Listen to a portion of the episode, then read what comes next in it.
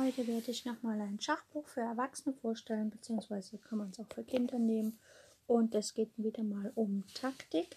Diesmal sind es nicht 404 Positionen wie beim letzten Mal, sondern sind deutlich weniger, nämlich 50 und noch nicht mal ganz 50, weil nämlich für das Läuferopfer auf H7 mehrere Kapitel verwendet werden, also sind es quasi weniger.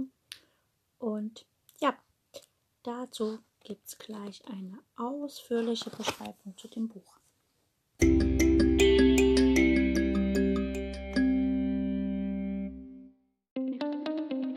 Herzlich willkommen auf meinem Podcast Schachradio bzw. Schach on Air. Ich freue mich sehr, dass ihr wieder eingeschaltet habt und wünsche euch ganz viel Spaß mit der heutigen Folge.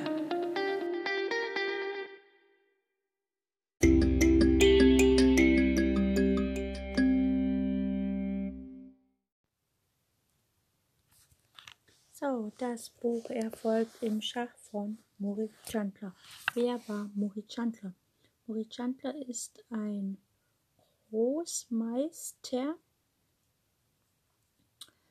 Ein Großmeister im Schach, und das hat er halt erreicht durch Siege bei Turnieren in New York und Amsterdam, und 28 Jahre lang spielte er professionell Schach und nahm in dieser Zeit an über 150 Turnieren in 32 verschiedenen Ländern teil. Das Buch selbst ist quasi für jedermann von 8 bis 80, von Anfänger bis Meister. Er erklärt in einem klaren, leicht zu folgenden Aufbau, wie man einen stärkeren Gegner, sei es ein Freund oder Clubkollege, besiegt. Es werden unterhaltsame und lehrreiche Stellungen berühmter Spieler benutzt, um die wirksamsten Gewinntechniken zu demonstrieren. Das schreibt der Verlag über das Buch. Das ist natürlich aus Sicht eines Schachspielers ein bisschen anders zu betrachten. Ich glaube, ein Großmeister oder ein Schachmeister wird zwar in dem Buch noch nette Anregungen finden, aber wie gesagt, nicht mehr das, was vielleicht ein Anfänger begreift. Also ich würde halt sagen, das Buch ist eher für Kinder und Jugendliche, vom Anfänger bis zum fortgeschrittenen Spieler gedacht. Und alles, was darüber hinausgeht, sollte eigentlich diese Angriffsmotive kennen, denn die gehören quasi zur Allgemeinbildung eines Schachspielers. Das Buch selbst ist relativ gut aufgebaut, finde ich, also weil, wie soll ich sagen,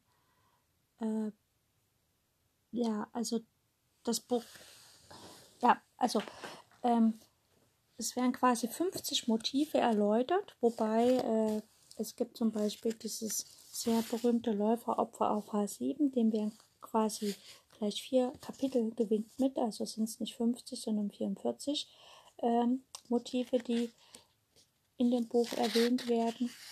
Und es sind auch nicht so unbedingt tödliche Schachmats, denn einige Sachen enden nicht mit Matt, sondern einfach mit starkem Materialgewinn. Und das Buch ist so aufgebaut, dass nach einer kurzen Einleitung und dass man versteht, wie die Notation funktioniert und so weiter, und auch eine Einleitung, wie man als Schachmeister denkt, dass man halt nicht immer jede Stellung durchrechnet, sondern dass man halt bestimmte Muster schon kennt, bestimmte Abläufe, also man weiß zum Beispiel, wie ein Grundreihenmatt aussieht, und dann muss man darüber nicht mehr nachdenken, sondern man kann das halt dann in einer Stellung sehen. Dann wird sehr ausführlich die Anatomie einer Kombination erläutert anhand einer Stellung. Da wird quasi erstmal das Muster gezeigt, also wie man Matt setzt. Dann wird quasi der Zwischenschritt gezeigt, wie man sozusagen da eine Technik, also eine Taktik der Hinlenkung benutzt. Und dann wird das nochmal an der gesamten Stellung aufgeschrieben, also sehr ausführlich. Das finde ich richtig gut. Und es ist einfach, sich die grundlegenden Angriffsmuster einzuprägen. Dazu gibt es eine kleine Anleitung. Und natürlich sind all die Muster, die hier gezeigt werden, spielen auf die Rochade hin, also wenn der König rochiert hat. Und natürlich ist dann auch noch kurz beschrieben, was es zu tun, wenn mein Gegner nicht rochiert. Da ist nämlich der Begriff die Mehrzahl der 50 Themen dieses Buches behandelt Angriffe gegen einen kurzrochierten König. Der Grund dafür ist, dass ein verteidigender König sich in aller Regel am Königsflügel befindet. Dort ist er nicht nur am sichersten, sondern die Rochade ist ebenfalls sehr wichtig, um die Entwicklung der Figuren zu vollenden. Wenn sich der Gegner weigert, früh zu rochieren und das trotzdem keine gute Möglichkeit sieht, die Lage des Königs in der Mitte auszunutzen, so sollte man sich keine Sorgen machen. Man sollte einfach die Figuren auf aktive Felder stellen und die Türme zentralisieren. Daraus wird sich sehr wahrscheinlich schon bald ein großer positioneller Vorteil resultieren. Wobei man sagen muss, ein Anfänger versteht natürlich nicht, was ein positioneller Vorteil ist. Das ist nämlich, dass einfach sozusagen jetzt mal nicht materiellen Vorteil hat, also eine Dame oder ein Turm oder ein Läufer gewonnen hat oder gar ein paar Bauern, sondern positioneller Vorteil heißt halt einfach, dass man seine Figuren so gestellt hat, dass die gegnerischen Figuren nicht den Freiraum haben, ihre Pläne und so zu entwickeln. Wenn schwarz-weiß ist und umgekehrt, es wird halt noch beschrieben, dass man halt einfach, ja, die meisten Stellungen werden aus weißer Sicht hier gezeigt und das spielt aber keine Rolle, wenn man schwarz hat, kann man ja genauso angreifen. Wie ist jetzt ein Kapitel selbst aufgebaut? Und zwar ist es so, dass am Anfang ein bisschen das Motiv erklärt wird. Also ich erkläre das mal hier an Kapitel 1, Anastasias Matt, die Geheimwaffe, ein Springer auf E7. Dann wird halt kurz ein Text geschrieben. Ich lese das mal hier vor. Selbst starke Spieler können auf dieses Matt hereinfallen. Der Name Anastasias Matt stammt aus einer 1903 veröffentlichten Novelle Anastasia und das Schachspiel von Wilhelm Heinze, die ein solches Beispiel enthält. Die Schlüsselbedingungen dieser hübschen kleinen Falle sind a. ein weißer Springer auf E7, b. ein schwarzer Bauer auf G7 und c. der schwarze König auf dem Feld H8. Also weiß setzt dann hier matt. Ne? Und dann, diese Formation enthält eine versteckte Gefahr für den Verteidiger. Der weiße Springer auf E7 nimmt dem König zwei wichtige potenzielle Fluchtfelder, das Feld G8 und das Feld G6. Falls Weiß daher erreichen kann, mit der Dame oder dem Turm auf der H-Linie Schach zu geben und Schwarz keine Figur mehr dazwischen stellen kann, dann ist Schwarz matt. Dies rechtfertigt selbst große Opfer von Weiß, um die H-Linie zu öffnen. Beispielsweise opfert man halt gerne auf H7 die Dame, dann lenkt man den König auf das Feld H7 und dann kann man mit dem Turm auf der H-Linie matt setzen. Das wird dann hier auch direkt gezeigt. Und danach gibt es halt vier Diagramme auf der nächsten Seite, wo man praktisch selber so ein bisschen üben kann oder nochmal nachlesen kann, wie das geht. Natürlich dann auch Beispiele aus schwarzer Sicht, damit man das halt lernt. Quasi einerseits zu sehen, wann droht mir das selbst. Ne? Also wenn ich angreife, dann gucke ich ja immer aus der Sicht des Angreifers. Wenn ich aber mal quasi das Brett rumdrehe und mir den Angriff anschaue, als würde er mir geschehen, dann erkenne ich auch, worauf muss ich achten, wenn ich mich mal verteidigen muss. Und so weiter. Dann geht das hier ganz viele Kapitel und ich werde gleich sagen, welche Kapitel alle drin sind.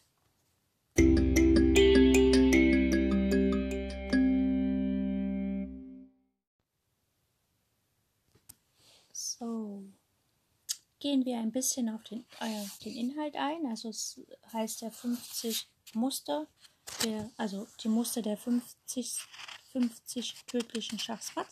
Es geht los mit dem Anastasia-Matt, das habe ich jetzt schon gesagt gehabt, weil das, als ich erklärt habe, wie die Kapitel aufgebaut sind, also Anastasias Matt.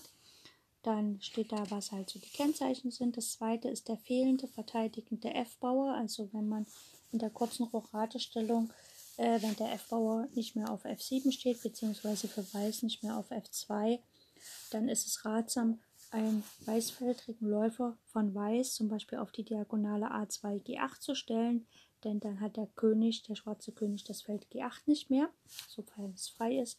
Für Weiß natürlich umgekehrt, da muss dann der schwarzfeldrige Läufer von Schwarz auf der Diagonale A7, G1 stehen. Dazu gibt es dann hier Beispiele. Das dritte Kapitel ist das arabische Matt, also wo Turm und Springer, also diese beiden Figuren gemeinsam matt setzen. Da werden erst die Mattbilder gezeigt und dann gibt es halt 4 Beispiele dazu. Das nächste Kapitel, Kapitel 4, nennt sich Philidors Vermächtnis. Letztlich ist das das erstickte Matt, ein Klassiker. Wird auch erklärt, wie es geht und wo es sich her entwickelt hat und so weiter. Das fünfte sind nochmal das erstickte Matt, und zwar Version des erstickten Matts. Und da gibt es natürlich Varianten davon, die ein bisschen stiefmütterlich behandelt werden. Und zwar, wenn zum Beispiel der weiße Springer auf F8 steht, ein weißer Läufer auf E6, dann und der König auf H8, und es gibt noch einen Bauern auf G7, selbst wenn es den Bauern auf G7, und Schwarz halt an Verteidiger, einen Springer auf F6, dann kann die Dame zwar nach H7 gehen und Schach setzen, aber der Springer von F6 kann auf H7 schlagen, und dann kann der Springer von F8, der Weiße, auf G6 Matt setzen. Das ist quasi auch eine Form vom erstickten Matt. Das ist quasi eine typische Variante. Und diese kommen allerdings seltener vor und ist eigentlich immer mal eine nette Idee. Also wenn man die auf dem Schachbrett hat und so, dann kann man den Gegner echt tatsächlich sehr verblüffen, weil der ja denkt, ach naja, Springer F6 deckt das Matt auf H7 ab, aber deckt halt das erstickte Matt nicht ab. Dann das sechste Kapitel geht um einfache Turmopfer auf H8, also das Buch ist so ein bisschen reißerisch geschrieben, ne? Beeindrucken Sie Ihre Freunde mit diesem flotten Hinlenkungsopfer. Also man opfert quasi einen Turm, lockt damit sozusagen den König auf die H-Linie, und eigentlich opfert man nur den Turm, damit dann selbst die Dame auf die H-Linie kommen kann und dann Matt setzen kann. Also sehr effektiv. Oder man lockt halt den König auf dem Feld, sodass man ihn dann später Matt setzen kann. Das siebte Kapitel geht um das doppelte Turmopfer. Da opfert man halt einfach aus dem gleichen Grund allerdings zwei Türme, was natürlich auch sehr effektiv ist. Genau. Dann kommt das Damianos-Matt, also quasi ein Matt aus dem Jahre 1512. Das ist ähnlich wie das doppelte Turmopfer, also man hat quasi, sagen wir mal, der schwarze König steht auf G8 und es gibt noch einen schwarzen Bauern auf G7 und man hat einen weißen Bauer auf G6. Und dann wäre es ja effektiv, und es gibt noch einen schwarzen Turm auf F8. Da wäre es ja effektiv, wenn man Dame H7 Matt setzen könnte. Meistens ist es aber so, dass man halt eben nicht, oder in diesem Fall ist es so, dass die Dame nicht direkt nach H8 oder H7 gehen kann, weil sie noch nicht auf der H-Linie steht. Und dann lockt man quasi den König durch Opfer der Türme auf die H-Linie und kann dann mit Tempo die Dame auf die H-Linie bringen und dann halt auf H7 Matt setzen. Da ist auch ein ganzes Kapitel. Nummer 9 ist Taimanovs Springer-Schach. Da geht es halt darum, dass man quasi den Springer opfert, damit sich die H-Linie öffnet und dann der Turm Matt setzen kann. Das ist meistens in Verbindung damit, dass der F-Bauer fehlt und der Läufer halt quasi das Feld neben dem König direkt beherrscht. Immer sehr schöne Kombinationen, Springer opfern, um die Linie zu öffnen und dann Matt zu setzen. Dann das 10. ist die Zwickmühle. Das heißt also, ein Läufer auf der Diagonale kontrolliert das Eckfeld und ein Turm auf dem Feld vor, also Turm auf G7. Bietet quasi dem König Schach, der König muss in die Ecke und dann kann der Turm auf der 7. Reihe wieder abziehen. Das ist immer so Abzugsschach-mäßig, Abzugsschach-Hinlenkung, Abzugsschach, da kann man die ganze Reihe mit abräumen. Und letztlich ist das auch eine Technik, einfach um Material zu gewinnen, nicht unbedingt um Schachmatt zu setzen. Dann tödliche Schachmatts Nummer 11, da geht es um ein Remis. Also das ist dann so ein bisschen, naja gut, wie gesagt, diese Zwickmühle kann man nutzen, um Material zu gewinnen. Man kann natürlich auch diese Zwickmühle nutzen, um Remis zu erreichen, einfach wenn es nicht anders geht, also wenn man selber fast matt ist. Ja, da ist dann die Zwickmühle besser, einfach um auch Remis zu halten. Dann gibt es noch einen sogenannten Trick, Nummer 12, eine verborgene Springergabel, und zwar kann man einfach auf H8 mit unter den Turm opfern, wenn dann ein Springer auf F7 eine Springergabel ansetzen kann, sehr effektiv. Und das ist mitunter auch nicht wieder, das endet auch nicht oft im Matt. Also es kann im Matt enden, muss aber nicht im Matt enden, denn der Trick ist ja einfach nur dazu da, um hier tatsächlich Material zu gewinnen.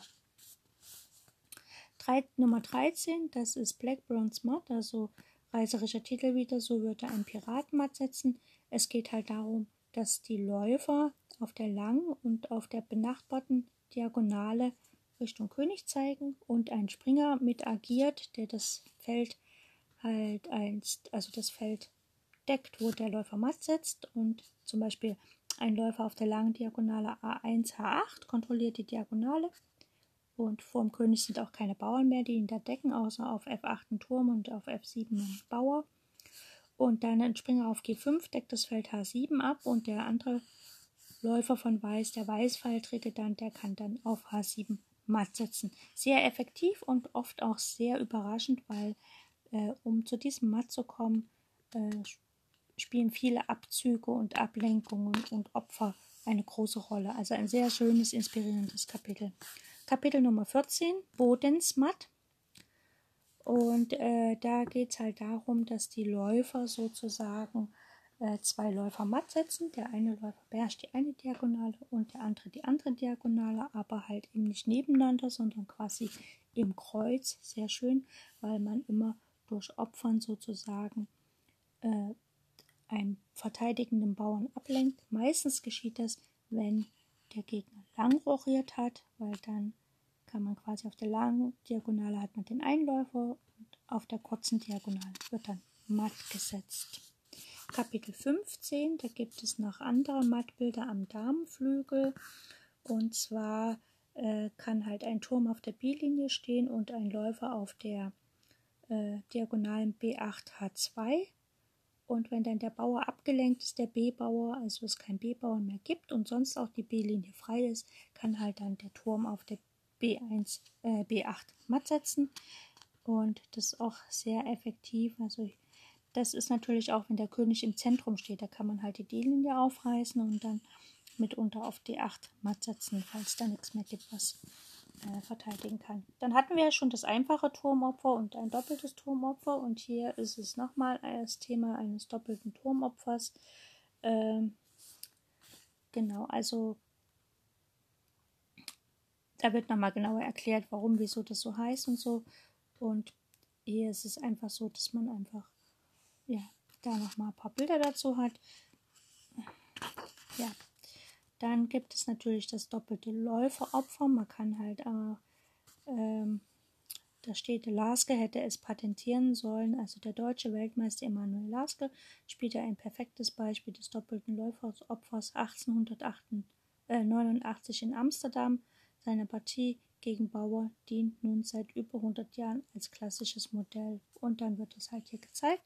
Also man opfert erst einen Läufer auf H7, dann muss der König nehmen, dann kommt die Dame, dann muss der König zurück. Dann opfert man den Läufer auf G7, reißt quasi die Königsstellung komplett auf, und dann kommt der Turm angeschwenkt und Schwarz kann dann eigentlich nur noch hilflos dem Matt zuschauen. Kapitel Nummer 18 ist Murphys Matt. Das geht darum, dass ein Turm und ein Läufer quasi zusammenspielen. Und zwar ist es ähnlich wie bei der Zwickmühle.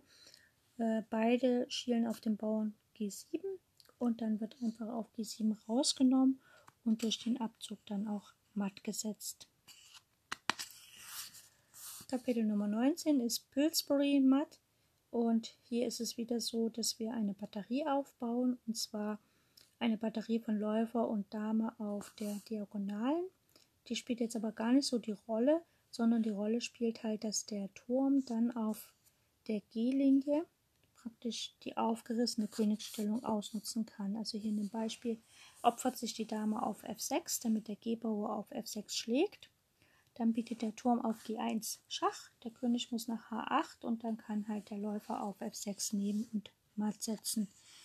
Ja, also das heißt sozusagen, Läufer und Turm spielen hier gemeinsam. Der Läufer ist auf der langen Diagonale und der Turm agiert auf der G-Linie.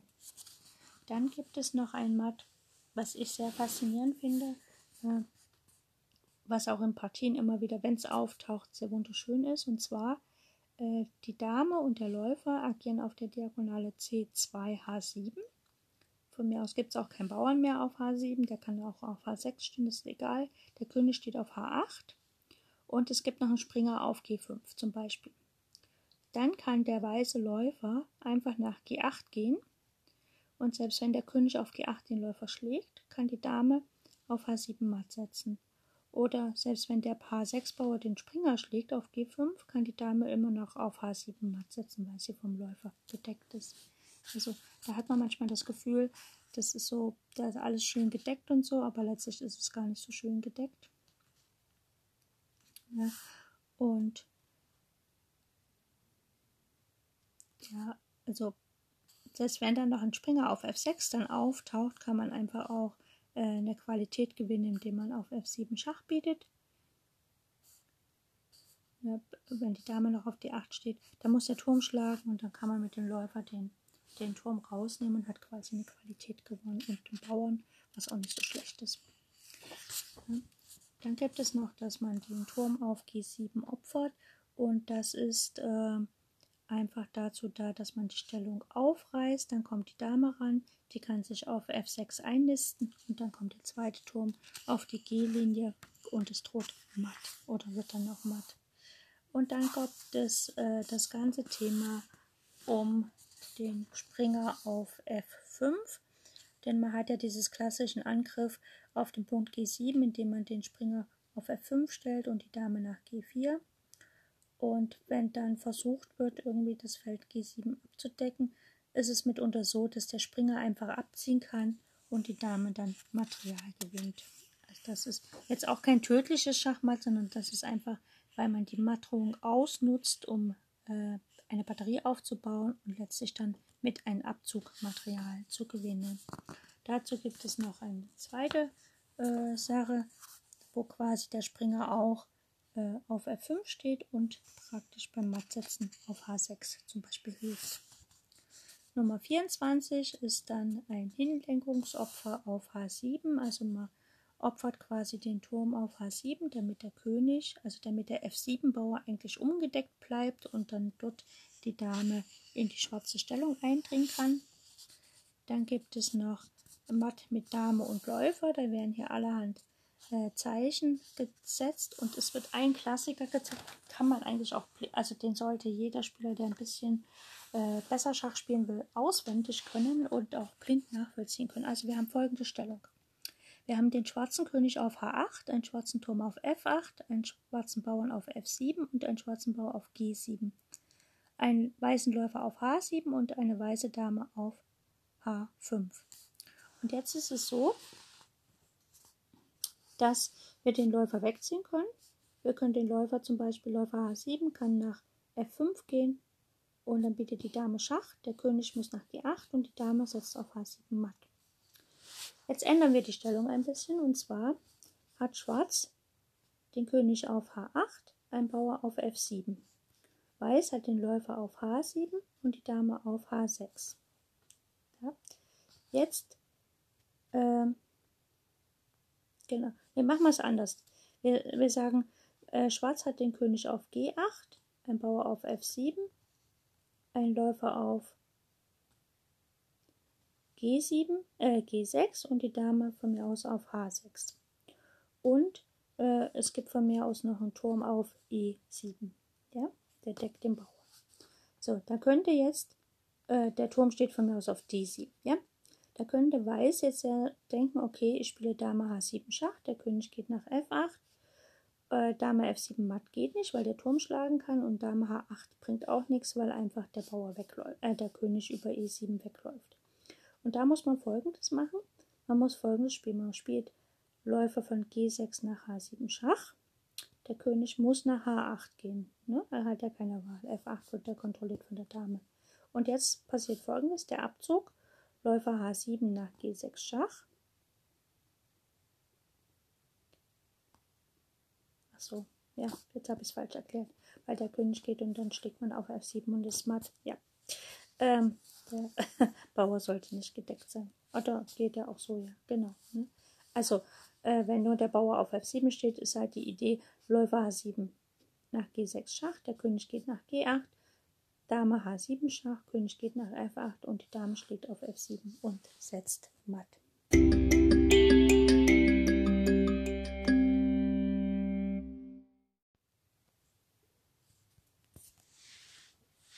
Kapitel 26 nennt sich Gregos Matt. Ein hübscher Rückzug, und zwar ist es hier so, dass ein Springer, Läufer und Dame beim Königsangriff beteiligt sind. Letztlich wird auch, ist es dann sogar so, dass oft der Springer fällt und die Dame dann dennoch matt setzt. Dann Nummer 27 sind weitere Dame G6 Bomben. Das heißt also, in dem Moment, wo die Dame vor dem gegnerischen König auf G6 auftaucht, sollte immer Vorsicht geboten sein, weil das kann schnell im Schachmatt enden. Vor allem im Zusammenhang mit einem Springer auf G5. Also, dann kommt Portneutsch Manöver. Und da fragt man sich immer, wo die Dame herkommt. Und zwar folgendes: Der F-Bauer wird gefesselt durch einen Läufer. Der kann also nicht weggehen. Sei es der weiße F-Bauer vom Läufer auf B5 zum Beispiel oder der schwarze F7-Bauer durch einen Läufer auf B3 oder C4. Und dann kann auf einmal die Dame vor dem König auftauchen und der Bauer kann nicht schlagen. Das ist dann natürlich sehr unangenehm. Und letztlich, wenn dann noch ein Springer da mit rankommt, dann endet das ganz blöd. Oder wenn ein Turm auf einer Linie auftaucht und der Turm auf F1 eigentlich gar nicht nehmen kann den Bauern, weil es sonst in einem Grundlinienmatt auch endet. Dann gibt es Nummer 29, ein Kapitel zum Läuferopfer auf H6. Das spielt eine Rolle einfach, um den Königsflügel aufzureißen. Also wir sehen hier schon, dass eigentlich immer wieder die Themen sind, die Bauernformation empfindlich vor dem König zu stören und dann mit weiteren Figuren matt zu setzen. Nummer 30 ist halt die Dame-Läufer-Batterie. Das ist quasi... Ja, das ist halt nur ein Name, Dame-Läufer-Batterie, aber das heißt also, die Dame und der Läufer stehen auf einer Diagonale. Der Läufer steht hinter der Dame, sodass die Dame auf H7 matt droht. Um diese Batterie kann man aufbauen und da kann man halt die Bauern wegziehen oder einen Springer wegziehen unter Opfer und so weiter. Ziel ist es immer, den verteidigenden Springer auf F6 wegzulocken, also unter Opfer wegzuholen, so dass man dann in aller Ruhe auf H7 matt setzen kann. Dann gibt es natürlich noch weitere Kombinationen. Bei der Nummer 31 geht es halt um die Beseitigung des Verteidigers auf F6. Ja, da kann man halt immer Doppelangriffe gegen F6 starten, um dann tatsächlich auf H7 matt zu setzen. Also das typische Matt ist immer auf H7, zumindest hier in relativ vielen Kapiteln. Dann kommt der Klassiker, das Läuferopfer auf H7. Und dazu gibt es gleich 4 Kapitel. Im ersten Kapitel wird erstmal der Klassiker in seiner reinen Form erklärt. Im zweiten wird das nochmal erklärt, allerdings wenn der Schwarze ein bisschen mehr Verteidigungsmöglichkeiten hat. Also was passiert, wenn der König nicht sozusagen auf der Grundreihe stecken bleibt, sondern wenn er aufs freie Feld läuft. Da muss man nämlich auch ein bisschen was beachten. Und dann ist es natürlich so, was passiert, das ist dann das dritte Kapitel zum Läuferopfer auf H7, was passiert, wenn der König nach H6 rausläuft, also nicht ins Feld rein, sondern am Rand, aber auf der H-Linie. Und dann gibt es natürlich noch weitere Sachen, nämlich wenn wir auf der H-Linie selber noch einen Turm stehen haben und die dann quasi unseren H-Bauern opfern müssen, damit die H-Linie geöffnet ist, um dann tatsächlich effektiv opfern zu können. Das heißt, hier opfern wir gar nicht Läufer auf H7 oder wir opfern einen Läufer auf H7, aber der Turm auf der H-Linie soll das Ganze dann auch richten. Das ist dann das vierte Kapitel zum Läuferopfer auf H7. Dann gibt es natürlich ein Kapitel zu den Matts auf der langen Diagonale, also auf der Diagonale A1, H8. Das ist wieder in Zusammenarbeit mit Läufer und Dame, also wieder eine Läufer-Dame-Batterie. Dann gibt es ein Kapitel zu geschwächten schwarzen Feldern, also das sind wieder die Felder auf der langen Diagonale vor dem König. Und da gibt es allerhand Mattmöglichkeiten, denn sobald ein Bauer oder die Dame auf F6 auftaucht und dann ein Läufer oder ein Bauer auf H6, dann droht natürlich Matt auf G7. Gibt es einen Läufer auf F6 und Turm auf der H-Linie und der H7-Bauer existiert nicht mehr, dann kann man auf H8 Matt setzen und so weiter. Dann gibt es noch ein weiteres Matt von Blackburne und zwar in Zusammenhang mit Springer und Läufer. Also der Läufer kontrolliert die lange Diagonale und der Springer setzt entweder auf E7 oder H6 Matt. Also der kontrolliert dann die weißen Felder. Da gibt es sehr hübsche Kombinationen. Dann gibt es das sogenannte, also im Kapitel 39, Lollys Mattbilder. Da geht es halt darum, dass sozusagen ein Bauer sehr viel ausrichten kann. Es ist halt immer das Matt auf G7 ist da das Thema. Dann gibt es den ganzen Kapitel Grundreihenmatt. Wenn man Schach unterrichtet bei Kindern, ist es meistens so, dass man das Grundreihenmatt jetzt nicht an Stelle 40 stellen würde, sondern meistens deutlich früher, weil die Kinder das sehr leicht nachvollziehen können. Allerdings ist es natürlich auch ein Matt, was nicht so oft auftaucht auf vollem Brett, sondern eher schon, wenn ein bisschen was abgeräumt ist. Obwohl ich halt bei Schulschach-Olympiaden gesehen habe, dass auch richtig gute Spieler einfach einen Grundreihenmatt einfach mal übersehen können. Dann gibt es noch verfeinerte Mattbilder auf der Grundreihe. Und zwar ist es halt so, dass da das Thema ist, dass also die Figur, die die Grundreihe absichert, im Grunde genommen überlastet bzw. gefesselt ist. Dann gibt es noch ein Kapitel Grundreihenmatt. Das ist ähnlich wie beim Läufermatt auf H7, dass das eigentlich ein Mattbild mehrere Kapitel hat. Hier geht es halt darum, dass das Luftloch, was gemacht wurde, durch einen Läufer quasi dann kein Luftloch ist. Das heißt ja immer, wenn ich einen schwarzfeldrigen Läufer habe, wenn mein Gegner einen schwarzfeldrigen Läufer hat, dann brauche ich ein weißes Luftloch, ne? Damit das auch wirklich ein Luftloch ist. Dann gibt es natürlich nochmal das Thema Türme und Ablenkungen. Also bisher hat man ja immer Turmopfer und jetzt ist es so, dass wir quasi die Schwäche der Grundreihe durch Ablenkungen geschickt ausnutzen. Da geht es eigentlich gar nicht so sehr um Matt, sondern eher darum, dass man Material gewinnt. Dann kommt das ganze Thema nochmal zum Thema Turm und zwar, dass man zwei Türme auf der 7. Reihe, also die weißen auf der 7. Reihe und die schwarzen natürlich dann auf der 2. Reihe postiert, um dann entweder Dauerschach hinzukriegen oder tatsächlich ein Matt zu forcieren. Dann gibt es ein Nummer 45, ein Andersen-Matt, also quasi wieder zwei Läufer auf den langen Diagonalen, die dann auch zum Matt führen, auch wieder unter Opfer und praktisch die Königsstellung aufreißen. Dann gibt es das ganze Thema ein Bauer auf der 7. Reihe, also was passiert, wenn ich umwandle. Erstmal hier in eine Dame, es gibt ja noch das Thema Unterumwandlung, aber das ist hier nicht. Dann gibt es ein Matt, das nennt sich das Legels Matt. Und zwar ist es hier so, dass man halt, viele kennen das halt als das Seekadetten-Matt. Man ignoriert quasi die Fesselung des Springers auf F3, indem man auf E5 einen Bauern schlägt. Aber Springer E5 führt halt dazu, dass der F7-Bau von Schwarz nicht gedeckt ist. Und wenn Schwarz dann mit den Läufer die Dame schlägt, also quasi sich sagt, okay, der hat jetzt hier die Dame eingestellt, dann wird einfach Matt gesetzt. Sehr schönes Matt. Wenn man Kinder unterrichtet oder für Kinder ist es meistens so, dass dieses Matt eher begeistert, in dem Moment, wo sie gelernt haben, wie die Springer funktionieren und auch Springerzüge sehr voraussehen können. Dann gibt es natürlich das Läuferopfer nicht nur auf F7, sondern nicht nur auf H7, sondern auch auf F7, meistens direkt in der Eröffnung. Da spielt man einfach Läufer schlägt F7, wenn der König nimmt, kann man mit dem Springer Schach sagen und gewinnt Material. Oder wenn die Dame eingeklemmt ist, dann kann man danach noch Springer E6 spielen und gewinnt die Dame. Sehr schön.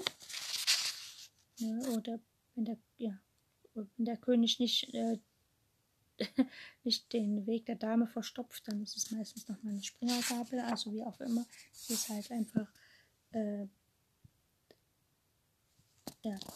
ist einfach Materialgewinn, jetzt nicht unbedingt matt setzen. So, Nummer 49, da opfert man den Springer auf F7 und auf E6, einfach damit man dann tatsächlich matt setzen kann, weil man holt den König so in die Mitte des Bretts und kann dann halt einfach matt setzen.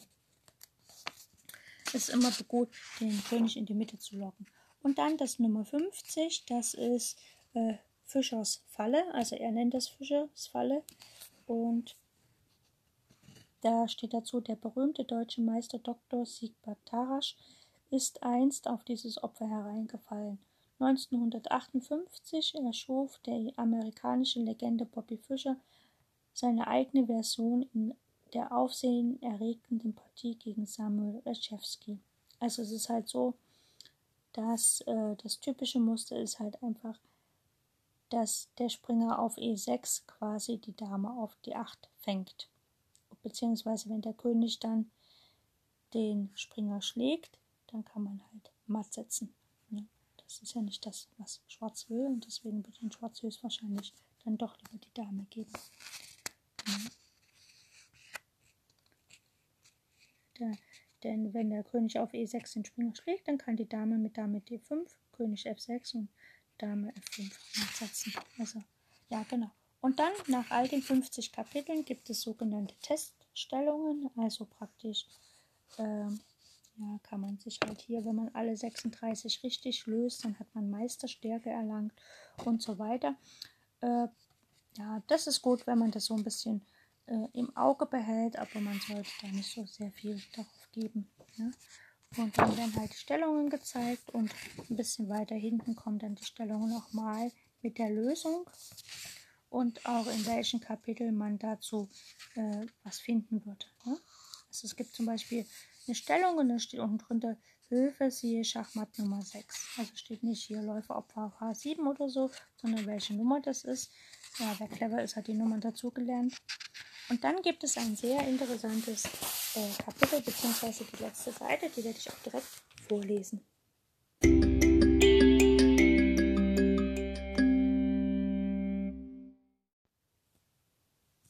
So, kommen wir zum Abschlusskapitel von dem Buch, und zwar am Ende gibt es hier noch ein kurzes Kapitel, wie man gegen Garry Kasparov spielen sollte. Da gibt es halt 4 Beispiele, wie Garry Kasparov durch Taktik verloren hat, und dann gibt es ein Kapitel zur weiteren Steigerung der Spielstärke. Genau. Und zwar erstens, spielen Sie viele Partien. Schnellpartien, langsame Partien, freundlich und ernsthafte spielen Sie sehr häufig. Möglichst gegen Gegner, die etwas stärker sind als Sie selbst.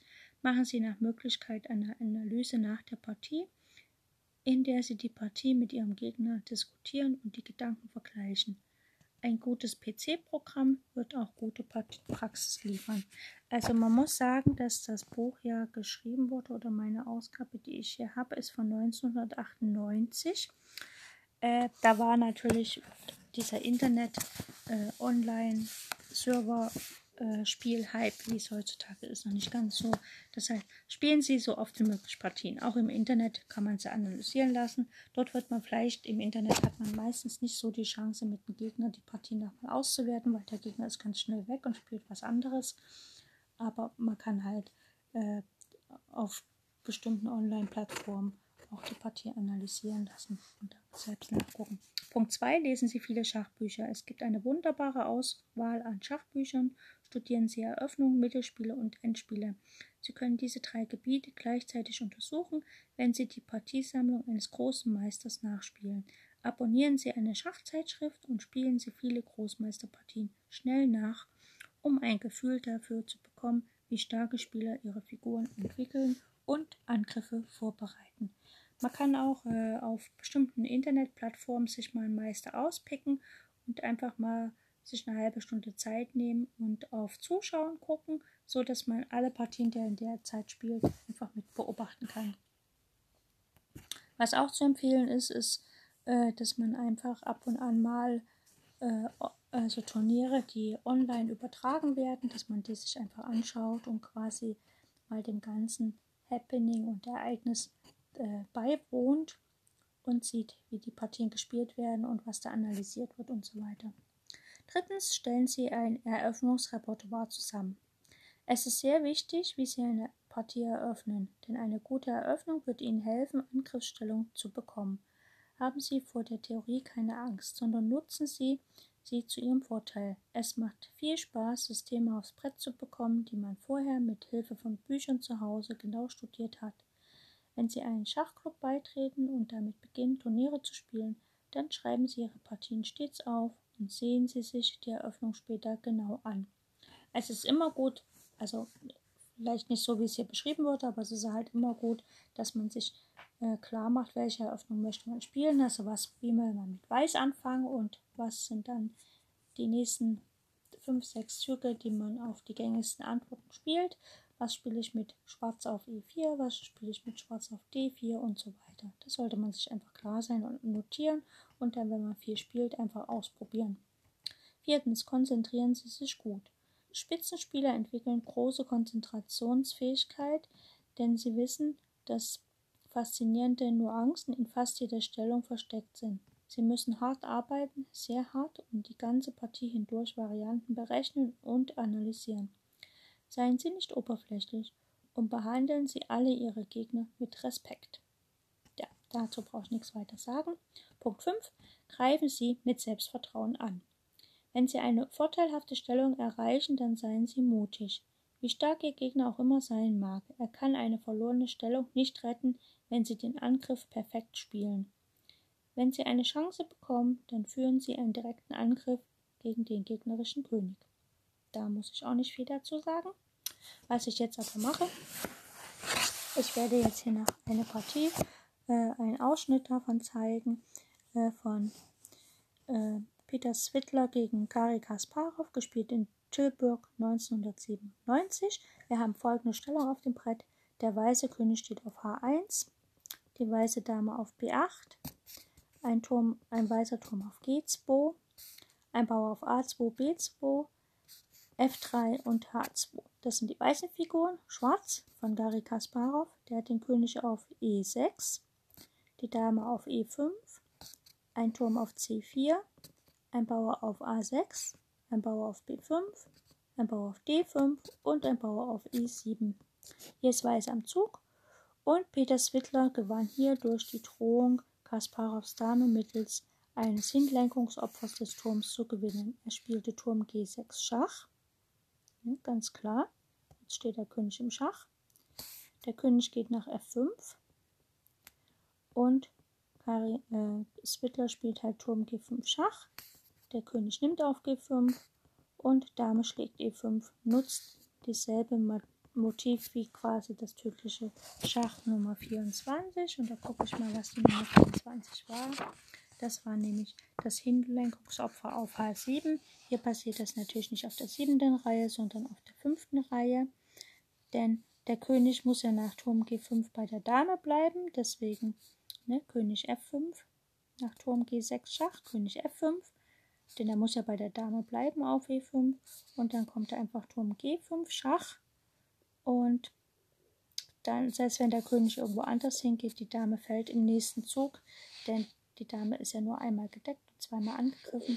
Oder wenn der König den Turm auf G5 schlägt, ist die Dame gar nicht mehr verteidigt und fällt. Und dann ist die Partie erledigt.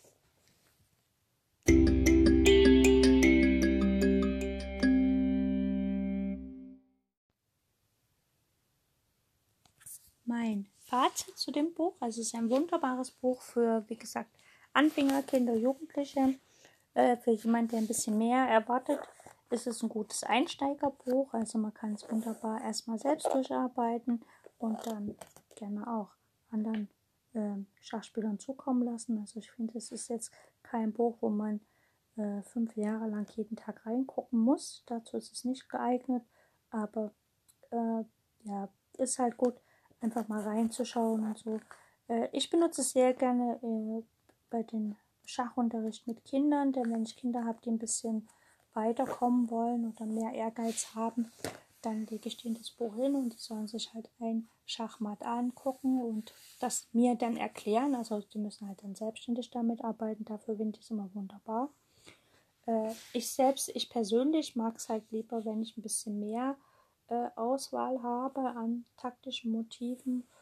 Und was ich nicht mag, ist, wenn mir gesagt wird, okay, es gibt 50 Stellungen, 50 tödliche Schachmatts. Und letztlich sind es gar nicht so viel, weil viele Sachen halt einfach tatsächlich nur Figurengewinn sind oder halt ein Thema halt 3 oder 4 Mal beleuchtet. Das finde ich halt ein bisschen schade, dass man das halt so reißerisch verkaufen musste. Das erhöht den Wert des Buches nicht, sondern verwirrt dann eher. Also ich finde es dann besser, wenn man halt ehrlich ist und sagt, okay, viele Stellungen und 50 klingt natürlich besser, als wenn man ehrlich ist und sagt 41 oder so. Und ja, oder wenn man halt sagt Angriffstaktiken oder so, klingt natürlich tödliches Schachmatt viel besser als simple Angriffstaktik auf einen kurz rokierten König. Also ja, da hat der Verlag versucht, natürlich ein Buch zu verkaufen, was ihm auch gelungen ist. Das Buch selbst ist sehr gut aufgebaut. Vom Didaktischen her ist es wunderbar, also perfekt. Deswegen für Kinder ist es bestens geeignet, weil die können tatsächlich, wenn sie ein bisschen Erfahrung haben und wissen, wie man ein Schachbuch liest, können die das tatsächlich auch alleine machen. Andererseits kann man natürlich diese Themen, so wie sie hier drin sind, 1:1 nehmen, um die Kindern das vorzustellen und zu zeigen. Das ist wunderbar. Ja, also ich sag mal so, für jemanden, der wirklich sehr, sehr ehrgeizig ist im Schach, ist es vielleicht ein bisschen zu wenig Material. Aber für jemanden, der halt wirklich jetzt erstmal anfängt mit Schach und da reinschnuppern will und so und sich vielleicht auch noch nicht mit dem Lesen eines Schachbuchs so auskennt, weil da gehört ja auch ein bisschen Erfahrung dazu. Für denjenigen ist das Schachbuch absolut genial geeignet. Es ist nicht zu dick. Man kann es praktisch überall mit hinnehmen. Wenn man jetzt mit den öffentlichen Verkehrsmitteln fährt, kann man es in der Bahn lesen. Für jemand, der ein bisschen erfahren ist mit Schachbüchern, der kann das sogar ohne Schachbrett lesen, weil die Varianten sind meist so kurz, dass man das tatsächlich blind, also vom Papier aus, nachvollziehen kann. Ja, also eine absolute Empfehlung, also absolut für Anfänger, finde ich, und absolut auch für Kinder und Jugendliche, also beziehungsweise wenn Eltern ihren Kindern mal was Gutes tun wollen, dann können sie denen das Buch schenken. Es ist jetzt nicht mit sehr viel Schnickschnack. Es gibt halt kurze, prägnante Geschichten, die sehr einprägsam sind, und dann geht es gleich los mit dem Thema. Und natürlich ist es auch ja, sehr nett, dass man am Ende sieht, dass auch ein Großmeister wie Garry Kasparov eben auch auf solche Taktiken hereinfällt, beziehungsweise in seinen Spielen diese Taktiken auftauchen und ihn dazu bringen, dass er aufgeben muss. Das ist natürlich auch sehr nett. Also ein sehr nettes Buch. Ich glaube, bei Amazon ist es momentan nicht verfügbar, was auch mal ganz gut ist. Aber man kann es halt bei den gängigen Schachliteraturanbietern erwerben. Also Schachhaus Nickemann und Top-Schach und Euro-Schach und Schachhaus-Mädler, was es alles gibt. Da kann man es halt online erwerben und dann hat man es halt da. Und wie gesagt, ich glaube, bei uns in Dresden gibt es das sogar in der Stadtbibliothek auszuleihen. Ja. Also wirklich ein sehr, sehr schönes Buch. Für Schachtrainer ist ein bisschen nachteilig das Format. Das soll man ja nicht machen, aber man kann es halt schlecht kopieren. Also dafür ist es halt nicht so sehr geeignet. Aber der Preis ist halt gerechtfertigt, dass man es auch kauft. Also man muss es nicht unbedingt kopieren und sowas. Ja, jetzt habe ich euch fast das ganze Buch vorgelesen, aber es lohnt sich trotzdem reinzuschauen, denn so viel habe ich ja nicht direkt preisgegeben. Ich danke euch fürs Einschalten, freue mich auf Feedback zu der Sendung, speziell bezüglich des Tons, weil ich habe ein bisschen was am Mikrofon geändert. Das ja, Technik ist nicht ganz so mein Ding bezüglich des Mikrofons, aber vielleicht hilft es ja und vielleicht ist es jetzt deutlich besser und nicht mehr ganz so laut, leise, schief und gerade und so. Vielleicht ist es jetzt ein bisschen einheitlicher und das Hören wird langsam ein Genuss von meinen Sendungen. Also Feedback ist erwünscht Und ich freue mich auf die nächsten Sendungen und freue mich auch, wenn ihr wieder einschaltet. Falls ihr es noch nicht gemacht habt, auf YouTube gibt es Schach on Air auch als YouTube-Kanal, Schach on Air mit ganz kleinen taktischen Nuggets sozusagen. Einfach abonnieren, einschalten, Glocke klicken und so mit mir ein bisschen zeigen, ah ja, es interessiert ja doch. Okay, ansonsten eine schöne Zeit, bis demnächst mal wieder.